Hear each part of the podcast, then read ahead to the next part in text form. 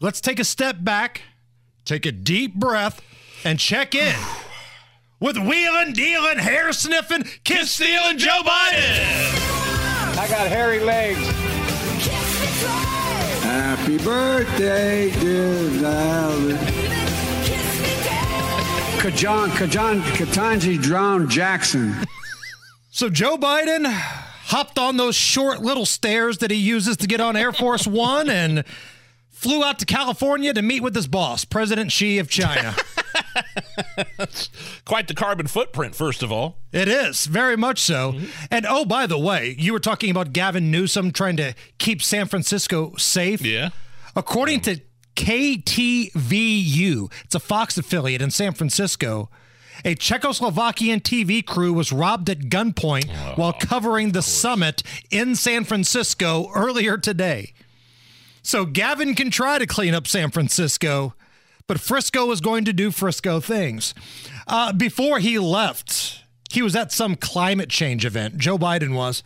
And he spoke about his expectations on his upcoming meeting with President Xi. To get back on a normal course of corresponding, being able to pick up a phone and talk to one another if there's a crisis, being able to make sure our military still have contact with one another. We can't take, as I told you, we're we're not trying to decouple from China. Wonder if he's going to maybe ask him about the Wuhan lab. Hold- Spy hold- balloon. Spy, hold, hold you accountable for any sort of spying that may have gone on during the summer. The spy balloon. I don't think any of those things are going to get discussed. Now, Nigel, he doesn't want to decouple from China. Well, look, I, I I don't know that we need to absolutely decouple everything from China, but can we at least not like have all our prescription meds and and antibiotics and and chips for cars and things like that? Can we? I I'd like to be self sufficient in this country for the stuff that we need. Because I couldn't find antibiotics for my kids uh, when they had both had strep throat last Christmas. At one point, this is still at the climate change event. He's wrapped up, he's walking off stage, but when he does that, the reporters still yell out questions. And not that I ever feel bad for them, but the Biden staff, imagine what they go through when they see Joe Biden stop and slowly turn around and respond angrily to one of the questions. One of the reporters asked him if he could address the hostage situation and maybe give them a message of hope. Here's what happened. Can you address the hostages directly and give them a message of hope and resilience in these troubling times? Yes, I can. I've been talking with the and people involved every single day. I believe it's going to happen, but I don't want to get into detail. So Joe Biden kind of give you that slow turn, raises his voice a little bit. It's about as angry as he can get, unless he blows out an O-ring or something. um, and of course, we got the usual talking points from this climate change event.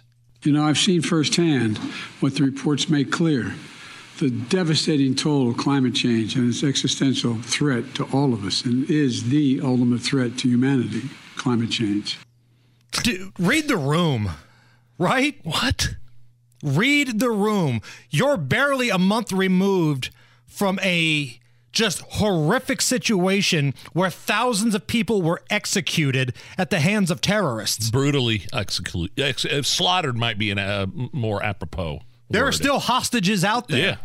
And you're going to sit there while your one of your biggest allies deals with that and say climate change is the biggest problem that we have right now.